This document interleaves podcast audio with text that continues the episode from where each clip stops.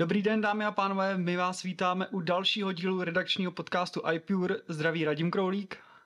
A Honza Březina, ahoj.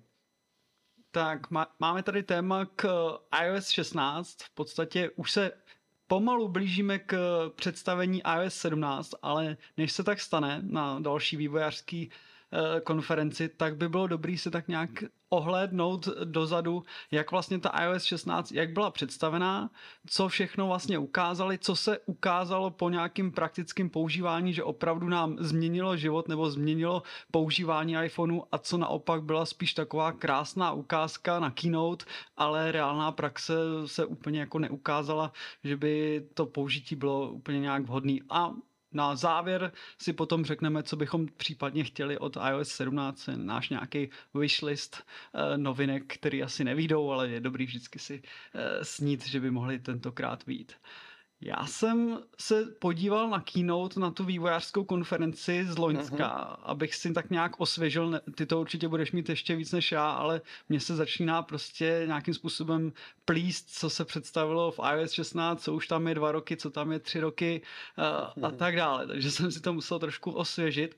Takže začneme nějak postupně tak, jak to představili, protože předpokládám, že na té keynote chtěli vypíchnout ty největší highlighty, takže půjdeme tak nějak postupně, tak jak to představili. Takže první nejzásadnější novinkou byl lock screen a vlastně to, že si můžeme přenastavovat to, jak vypadá naše zamčená obrazovka. Je to něco, co používáš, případně kolik máš těch variant, protože dá se to i nějakým způsobem v průběhu dne měnit, tak jak používáš tohleto lock screen, anebo jestli to vůbec nějak jako neřešíš a máš to tak, jak to bylo dřív? Hele, a s iOS 16 vlastně žijeme půl roku, což znamená, jsme někde jako uprostřed toho životního cyklu, což by mělo být dost času na to, aby jsme posoudili, jestli ty věci jako fungujou nebo nefungujou. A musím říct, že když jsem přemýšlel stejně jako ty nad tím, co se vlastně v iOS jako dramaticky změnilo, co bylo jako to zásadní, tak lock screen je vlastně jediná věc, která mi jakoby vyplynula jako první, jako že jsem si to uvědomil, že to byla opravdu jako velká změna. My to máme docela rádi doma. Já dokonce mám nadefinovaných několik lock screenů a měním je podle režimu soustředění, což jde nastavit. A je to docela fajn. Mysleli jsme si, že si podle toho poznáme telefony doma, protože já mám 14 Pro Max, manželka má 13 Pro Max a oba dva jsou ve stejném pouzdře, tak to se jako rozpoznává poměrně špatně. A bohužel jsme si oba dva na lock screen, na ten nejčastěji používaný doma, nastavili stejnou fotku. Takže to poznáme podle písma, podle těch widgetů, který tam máme, ale stejně to rozpoznání na první dobrou tam není. Já jsem s lock screenama poměrně hodně experimentoval ze začátku a poměrně záhy jsem skončil u minimalistické varianty, kde mám nahoře datum s nejbližší událostí, pod tím mám velký čas a to je můj jakoby standardní lock screen. A pak mám ještě nějaký pracovní lock screen, na který mám těch informací víc, což znamená, když se chci soustředit na práci, tak využívám always on display k tomu, aby tam těch informací bylo trošku míň. A pak naopak mám jeden takovej jako relaxační lock screen, a tam jsem vyeliminoval všechno, co šlo. Prostě chci, aby ten telefon minimálně zasahoval do mýho života. A nevím, jak to máte vy, ale já těmhle technologiím strašně těžko odolávám, takže když mám číslíčka na ikonkách, tak se musím podívat, co tam čeká. A když mám to-do list na lock screenu, tak mám nutkavou potřebu dál pokračovat v práci a podobně. Já to mám vlastně v podstatě taky několik různých obrazovek. V podstatě jednu mám tu základní, kde mám samozřejmě takový ty soukromý věci jako fotku manželky a prostě věci, na které se ideálně dívám rád doma, ale v momentě, kdy jdu do práce nebo když jsem někde na schůzce, tak je to zase něco, kdy naopak nejsem úplně komfortní v tom, abych tam měl tu stejnou obrazovku, takže v podstatě na práci používám jiný screen. S tím, a tam máš fotku milenky nebo... šéfa. Samozřejmě. Šéfa. Jo, tak to je hezký asijský přístup, ano. A v podstatě na té domácí nebo na té soukromí, tak tam mám i vlastně kalendář, mám tam počasí, takže samozřejmě čas a datum. Takže to jsou vlastně takové, to je řekněme něco, co používám nejčastěji. Potom určitě používám hodně nerušit a tam mám vyloženě jenom fotky a nic jiného.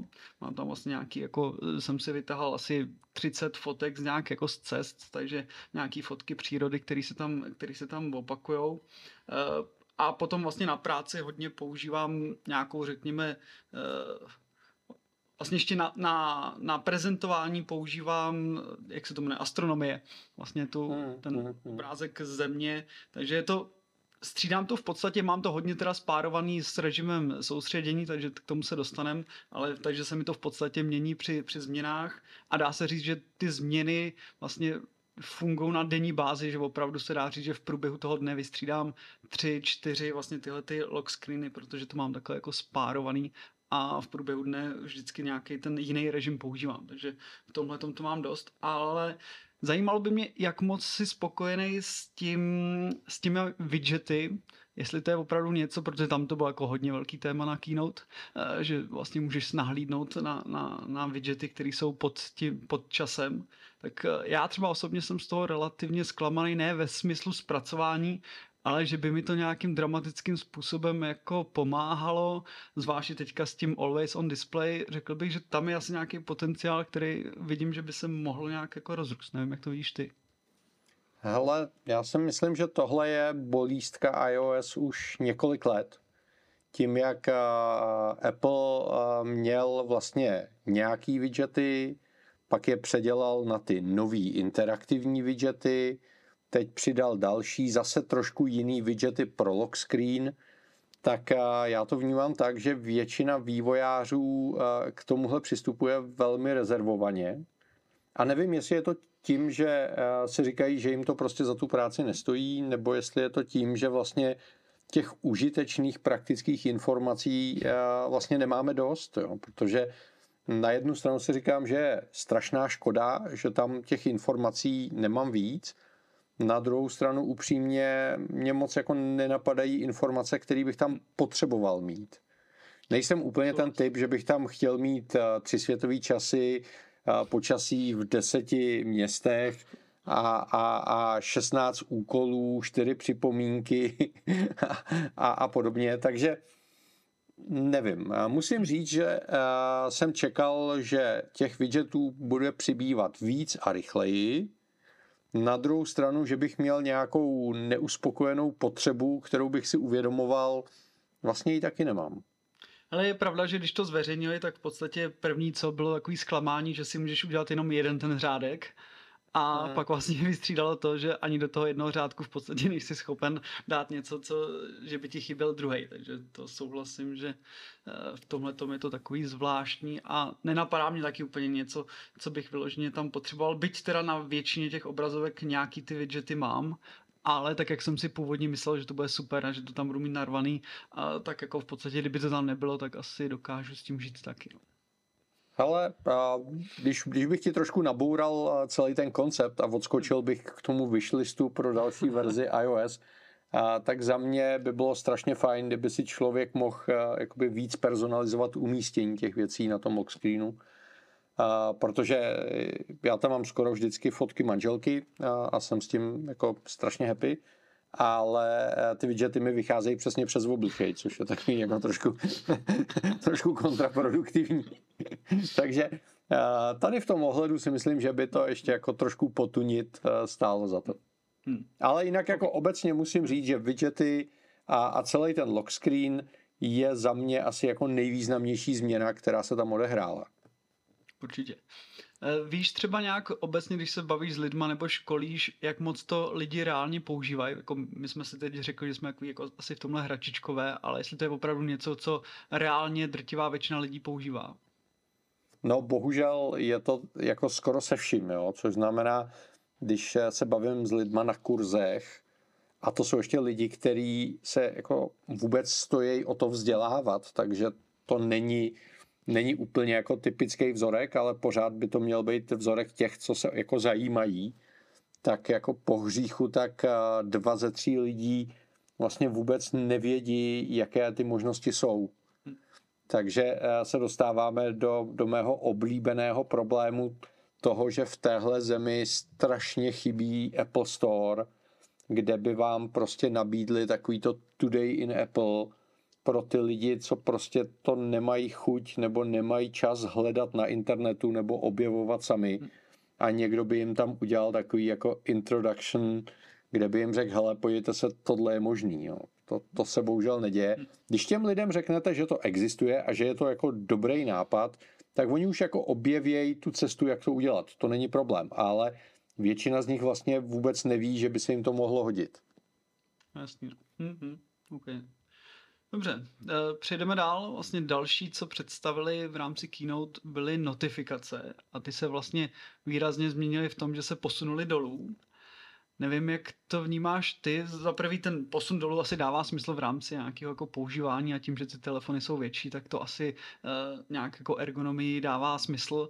Co mě úplně ne vždycky vyhovuje, je synchronizace v rámci těch zařízení. Co se týká Apple aplikací, tak tam je to asi relativně v pohodě, ale u ostatních jako ty notifikace v rámci, ať už i Messenger od Facebooku, to v podstatě jako já někde odpovím a na jiném zařízení mi to stále visí jako notifikace. Jak ty vlastně vnímáš obecně ty změny, co se týká notifikací a primárně na iPhoneu? Ale notifikace se za mě jako výrazně zpřehlednily. To seskupování a tyhle věci jsou jako fajn. To, že notifikace jako technologie, jako celek jsou postaveny nešťastně, je věc druhá a není to vlastně věc toho iOS jako takovýho. Je to vlastně nějaký kompromis mezi nákladama a funkcionalitou, kde prostě ty notifikační servery vlastně fungují úplně nezávisle na toku těch dat a prostě stávají se různý jako zvláštní věci.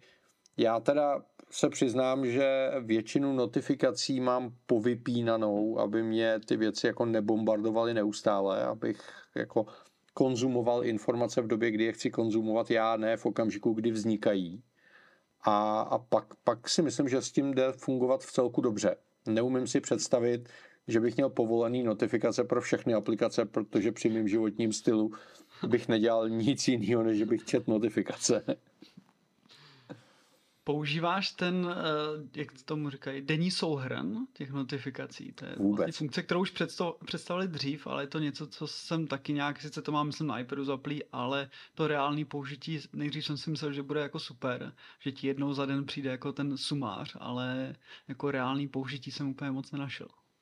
Hele, za mě to dává největší smysl pro méně aktivní uživatele, kteří prostě těch notifikací mají rozumně málo a vlastně relativně málo věnují pozornost tomu zařízení. Jo. Já si rozděluju pracovně uživatele iPhoneu na dvě kategorie.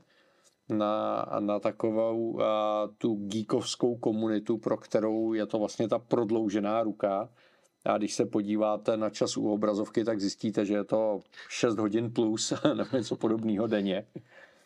Ale pak je tady jako obrovská skupina uživatelů, kteří vlastně to zařízení používají jenom jako nárazově a jenom v okamžiku, kdy jako oni chtějí něco udělat, ne v okamžiku, kdy to zařízení po nich něco chce. A tam mi to dává smysl velký. To si myslím, že jako good, ale jak říkám, jo, při mým stylu života a práce a screen timeu to prostě vůbec smysl nedává. Jo, stejný. Další funkcí, kterou představili, byly Live Activities, což je u nás ne úplně asi použitelný. Já vlastně jedinkrát, kdy jsem to reálně použil, bylo u prezidentských voleb, kdy vlastně Česká televize v rámci své aplikace umožnila vlastně tohleto Live Activities sledování, jak se vyvíjí vlastně sčítání hlasů. Narazil jsi ty na nějakou aplikaci, nebo kde se to reálně dá použít u nás? Ale tohle jde úplně mimo mě, protože jakoby strašně málo kdy sleduju věci jako takhle živě. Umím si to představit pro fandy sportu třeba, kdy probíhá nějaký zápas a vy to nemůžete sledovat a aspoň vám chodí nějaký notifikace nebo takhle, ale s mým životním stylem se tohle vůbec nepotkává. Bohužel u nás, aspoň pokud se nepletu, tak například live sport aplikace nebo podobný tohle ještě nemají, takže vlastně jako český fanoušek českých sportů nebo evropských si to asi moc neužije, možná v zámoří určitě jo, protože to byl ano, jeden z hlavních vlastně taháků na to, jak ta funkce bude fungovat, plus vlastně Uber tam představovali a různý nějaký tyhle ty dodávkové služby. Ale u nás se dá říct, že ČT byla tak nějak jako první vlaštovkou toho, kdy se to reálně dalo použít a pak to fungovalo pěkně, no, bohužel, ale u nás zatím to použití není úplně... Ale snad jedině od Voltu mi tam, myslím, takhle chodí notifikace, no. To je asi jako jediný. A vlastně to jako nevnímám jako zásadní benefit. Okay. Tak, přejdeme dál, tady se asi zastavíme klidně o něco díl a to je režim soustředění. Tak vlastně dá se říct, že dlouhou dobu fungovala u iPhoneu pouze funkce nerušit, taková poměrně jako jednoduchá. A v iOS 15 přišlo rozšíření a vlastně 16 to posunula ještě dál.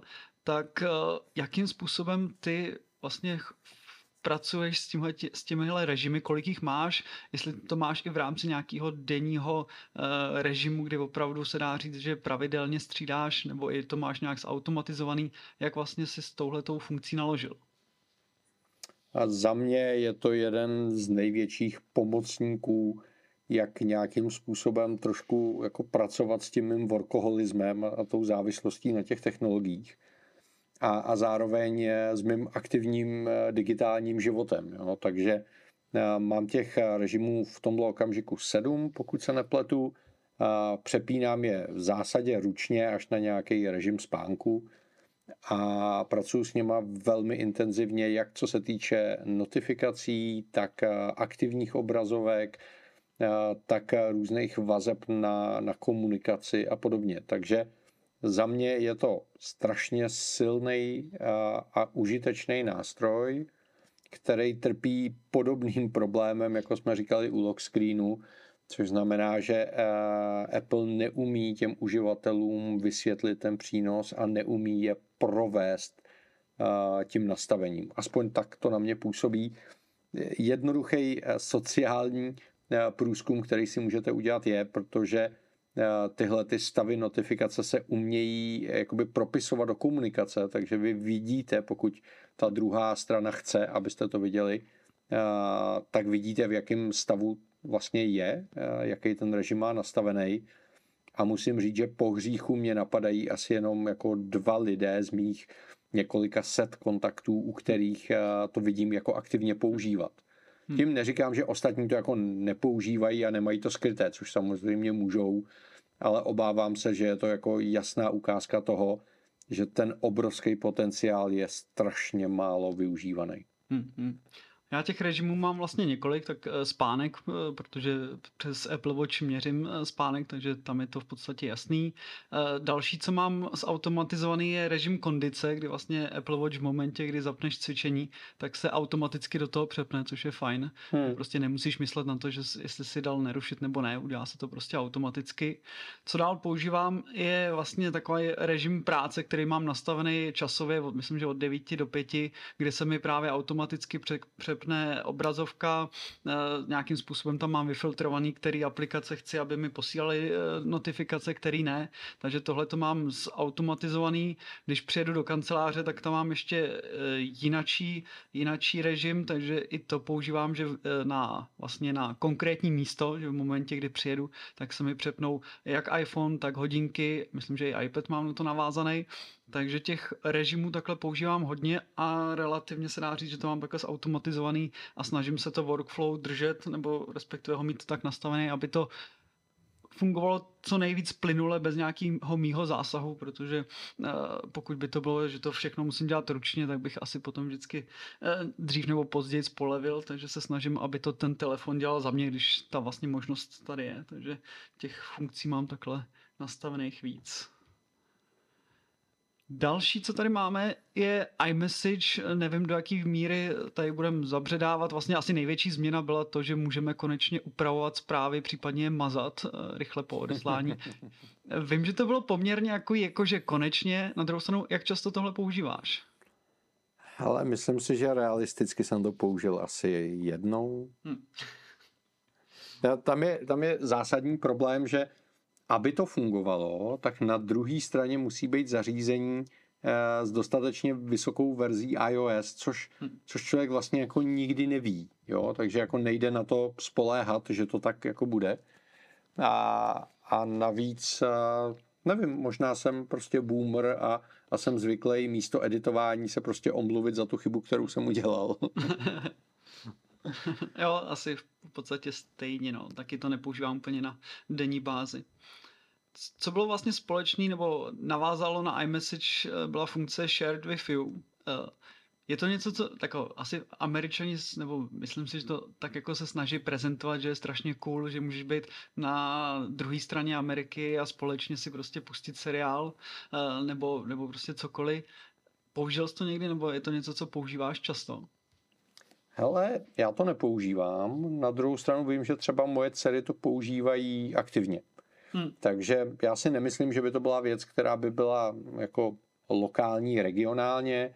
Myslím si, že to bude spíš jako závislý věkově nebo něco podobného.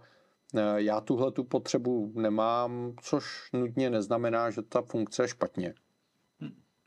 Souhlas. Můžeme dál asi? Já myslím, že můžeme. Nevím, co jsme k tomu říkali. Tak. Další byl live text. Teď pokud se nepletu, tak to funguje i na videa, protože předtím to bylo asi jenom na obrázky nebo na fotky. Ale nefunguje to úplně 100% dobře v češtině, jo, protože háčky, čárky, to má nějaký problém. Ale... Ona čeština není oficiálně podporovaná. Tak. No. Ale našel jsi nějaký uplatnění nebo něco, kdy opravdu jako často používáš, ať už nevím, že na fotce vidíš webovou adresu, telefonní číslo, tak jak to oni prezentovali. Jako občas jsem si na to vzpomněl, ale zase, že by to bylo na nějak jako extra denní bázi. Ale je to jedna ze spousty věcí, kterou mám na lokalizačním to-do listu, společně třeba s rukopisem. To jsou věci, kde technologicky Appleu nic nechybí. Jo. Určitě pro ně technologicky není problém rozpoznávat ty další jazyky, které teď oficiálně nejsou podporované. Mají slovníky, pro tu technologii to opravdu jako není v ničem jako zásadně jiný. A je strašná škoda, že tohle nemáme. A já si myslím, že je to stejný jako s diktováním. Dokud diktování nebylo plně funkční, nebylo v pohodě, tak si myslím, že skoro nikdo potřebu diktovat neměl, protože nás to prostě nenapadlo. A v okamžiku, kdy ta věc jako funguje, ale jako opravdu spolehlivě funguje pro ten jazyk, který potřebujeme, tak najednou tu věc začnete používat mnohem aktivnějc a místo toho, abyste něco přepisovali, tak to prostě vyfotíte, skopírujete ten text a někam ho vložíte. To je přece jako absolutně geniální. A třeba v té angličtině to funguje opravdu velmi dobře. Dobře. Další vlastně pecku, kterou tam ukazovali, a možná je to spíš tak jako na efekt, bylo vyříznutí toho pozadí, nebo respektive vyfiltrování nebo odstranění pozadí u fotek. Tak jak čas, jako používáš to, nebo je to něco, kdy opravdu to má jako reálný použití, nebo je to spíš taková jako ukázka toho, co to zařízení umí, a spíš je to jako představení té technologie, než aby to jako reálně jako se dalo používat?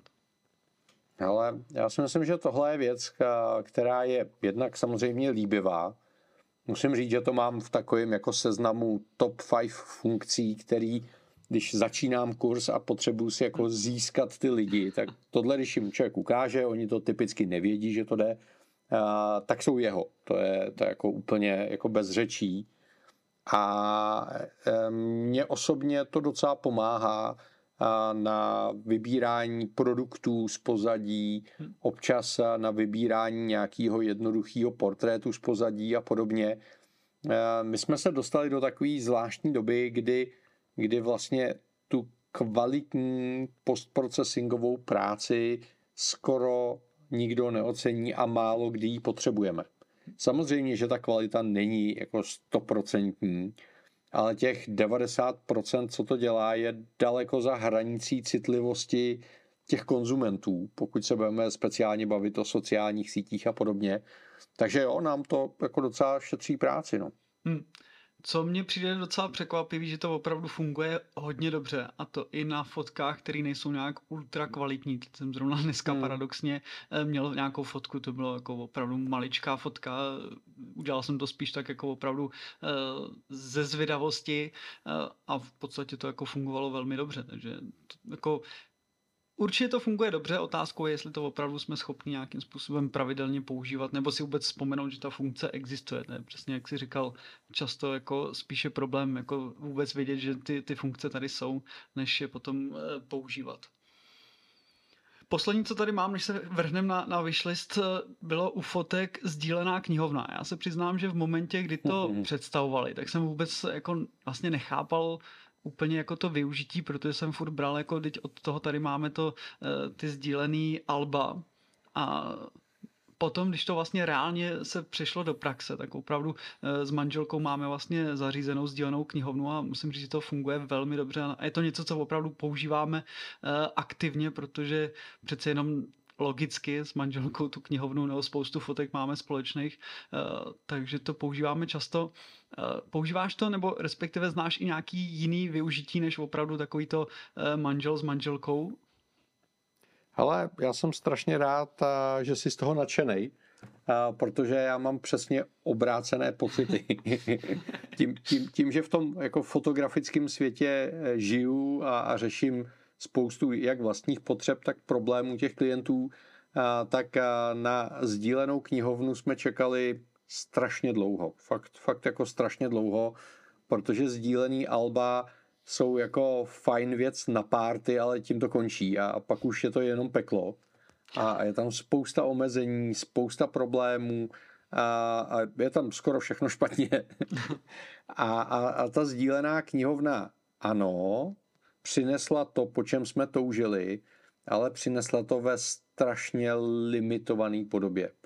Za mě se to neúplně šťastně ovládá, zejména když na začátku použijete ty automaty, co vám jako mají vybrat nějaký ty fotky, tak opravdu už v desítkách případů jsem řešil to, že to klientům vybralo 10 000 fotek.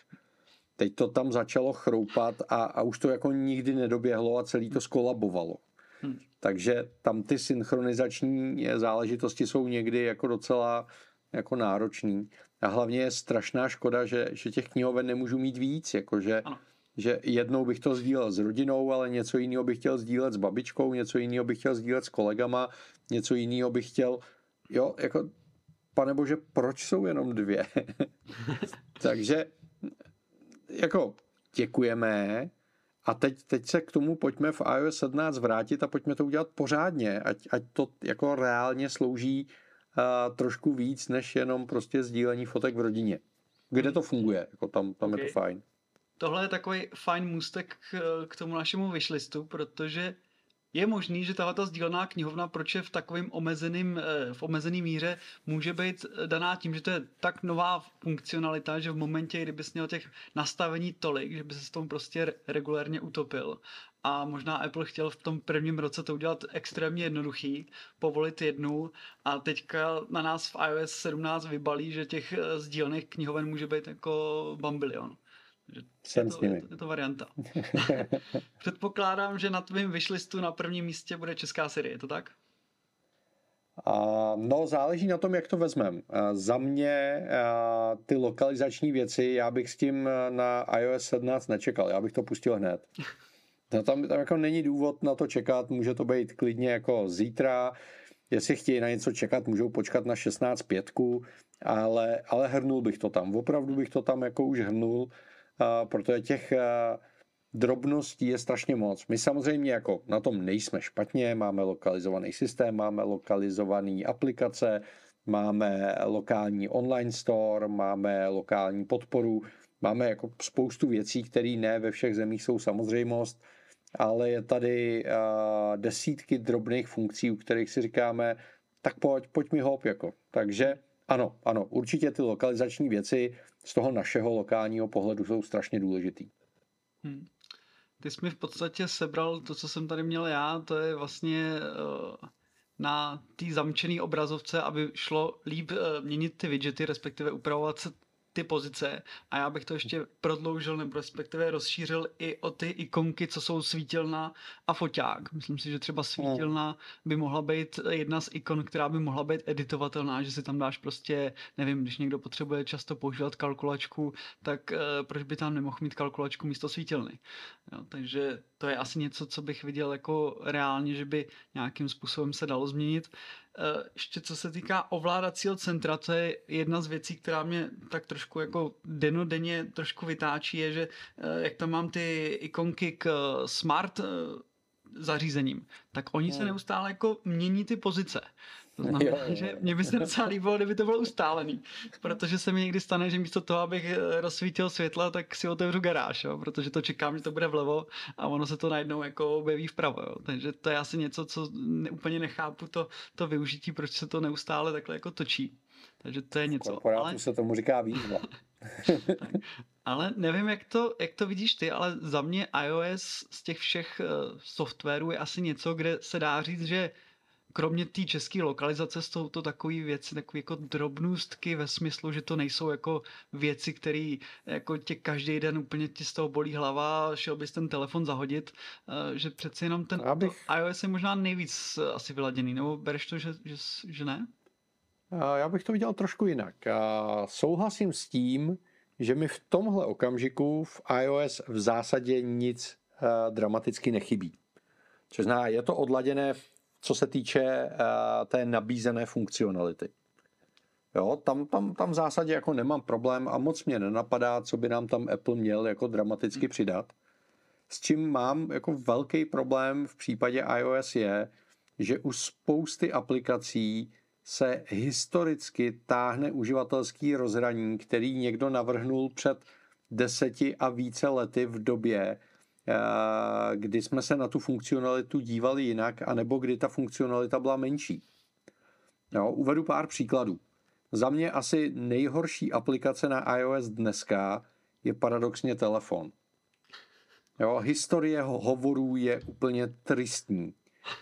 To, že člověk chce zavěsit a mezi tím vytočí někoho jinýho, protože stihnul zavěsit dřív ten na té druhé straně, je prostě zoufalý. Jo, ovládání těch hovorů mi celkově připadá takový jako zmatený a myslím si, že by se ta aplikace dala udělat mnohem líp. To samý fotoaparát. To je aplikace, kterou podle Apple musí používat úplně všichni, protože marketing iPhoneu posledních 10 let v zásadě stojí jenom na fotoaparátu a na jeho vylepšování. A ta aplikace dneska už se dostala do takového stavu, že tam máte řádek ikon, s kterým musíte rolovat, protože se tam ikony nevešly. Jo? Což znamená, že je nikdo neobjeví, že tam jsou nějaké další ikony, které nejsou vidět. A různý přepínání, objevování a mizení ovládacích prvků, to je prostě jako strašně zvláštní. Jo, je tady spousta věcí, které ty uživatelé prostě podle mě nemají šanci objevit. Jo, ukažte mi jedinýho člověka na této planetě, který jako sám od sebe intuitivně objevil to, že když přidržíte tlačítko odeslání e-mailu, takže ho můžete naplánovat na později. Nebo že v průběhu probíhajícího hovoru si můžete otevřít ovládací centrum, v kterém se objeví možnost zapnout izolování hlasu. Jako jak na to ty lidi přijdou? Teda samozřejmě můžou číst iPure a my jim to řekneme, jasně. Ale prostě bohužel většina populace zatím nečte iPure a pak ty lidi jsou úplně jako odříznutý od těch možností, které ten telefon má. Takže já doufám, že iOS 17 přinese odvahu Appleu do toho říznout. Protože iOS vlastně vypadá tak, jak si ho vysnil Johnny Ive v době, kdy tam ale těch funkcí a těch nastavení bylo výrazně míň a už by někdo mohl říct, hele, dobře, Johnny to dělal hezky, děkujeme, fakt to byl jako šikovnej kluk. A mně se to líbilo, jo? Já jsem minimalista, ale už je na čase to zase jako přizpůsobit tomu, že jsme někde jinde. A za to bych byl strašně vděčný. Otázkou je, jestli právě Apple bude mít tu odvahu říct, že hele, iOS 17 je primárně o vyladění, moc novinek tam není a v ten moment jako se strhne taková jako lavina, že Apple přestal být inovativní. To už říkají asi 3 roky, jo, naopak. Oni by to mohli pojmout tak, že řeknou, hele, po 5 letech jsme se rozhodli tady kompletně předělat UI, ty lidi budou zase samozřejmě remcat, protože každá změna je jako nežádoucí, ale za mě by to bylo správně, no. Jednu věc, na kterou jsem si vzpomněl, která mě často vytáčí a možná to teďka zlepšilo 16.4, je u Apple Podcastu synchronizace. Jako pustit si podcast na iPhoneu, přejít na iPad a potom třeba na hodinky nebo něco, tak je téměř 100% jistotné, že nebudeš navazovat tam, kde jsi skončil. A přestože u TV Plus to funguje skvěle, tak je pro mě naprosto úplně nepředstavitelný, jak je možný, že před tou 16.4 ta synchronizace byla ale fakt jako strašná. A když se do toho ještě přidal HomePod a když jsi chtěl udělat handoff, tak se ti někdy stalo, že najednou ten podcast se začal přehrávat od začátku a ty jsi prostě jako nevěděl, kde jsi skončil. Jo. Takže to je něco, co doufám teda, že 16.4 zlepšila, protože to bylo jako velký bolehlav. Z mojí zkušenosti, jo. 16.4 s podcastama pohnula významně. A asi poslední věc. Obecně teda řekl bych, že nějaký vylepšení stability, zrychlení by asi bylo úplně to nejlepší a za mě aplikace soubory je něco, kde tam mi přijde, že za prvý, že mi to přijde, že to je pomalý, jakože takový to slovíčko načítání, jako tam vidím až moc jako často a čekám na to, až se to aktualizuje. Jo, tak to já teda jako, na iPadu je to úplně příšerný, to mám teda iPad Pro 2.20 a tam je to teda jako opravdu už na hranici nějak jako používání, ale i u toho iPhoneu bych jako za mě viděl trošku jako rychlejší, svižnější, nevím, možná je to teda jenom u mě, ale... To bude nějaký lokální problém, protože já naopak soubory používám dneska už dominantně, už jsem zrušil všechny ostatní file managery a jsem velice spokojený, velice. Dobře. OK, takže iOS 17 předpokládáme, nebo určitě bude představená na vývojářské konferenci, což bude na začátku června, takže do té doby můžeme doufat, že vyjde ještě předtím česká Siri. Já jsem pro. A ještě tam můžeme přehodit třeba 5-6 dalších lokálních věcí. Na druhou stranu měli bychom říct, a to je pozitivní zpráva, máme nový mapy v Čechách. Jo. Ty vypadají skvěle, mám z nich velkou radost. Přesně tak. Jako, já jsem nikdy nebyl fanouškem Google Map, protože mně to přišlo vždycky jako nepřehledný ve srovnání s Apple a teďka vlastně ty změny, tak ano. A to, že tam je ukazatel toho, jaká je povolená rychlost, tak to je konečně to tady je. No. Tak to je, myslím, hezký pozitivní závěr, protože Apple mapy se posunuly tam, kde já jsem na ně zvyklý z Ameriky, a já podle nich jezdím strašně moc rád. Taky. Tak jo. Přátelé, těšíme se na iOS 17 a těšíme se na to, že do té doby nám ještě Apple přinese v rámci těch 10tinkových aktualizací nějaké další novinky. Hele, já bych byl třeba pro českou Siri a jestli k tomu na vývojářské konferenci přihodějí ty brýle, tak já vyhraju svoje čokomlíčka a jsem spokojený. A hlavně je spoustu memoji, to je hlavní. Hele, 21 novejch. Super, já jsem spokojený. Přesně tak. Tak jo. Tak se mějte. Ahoj.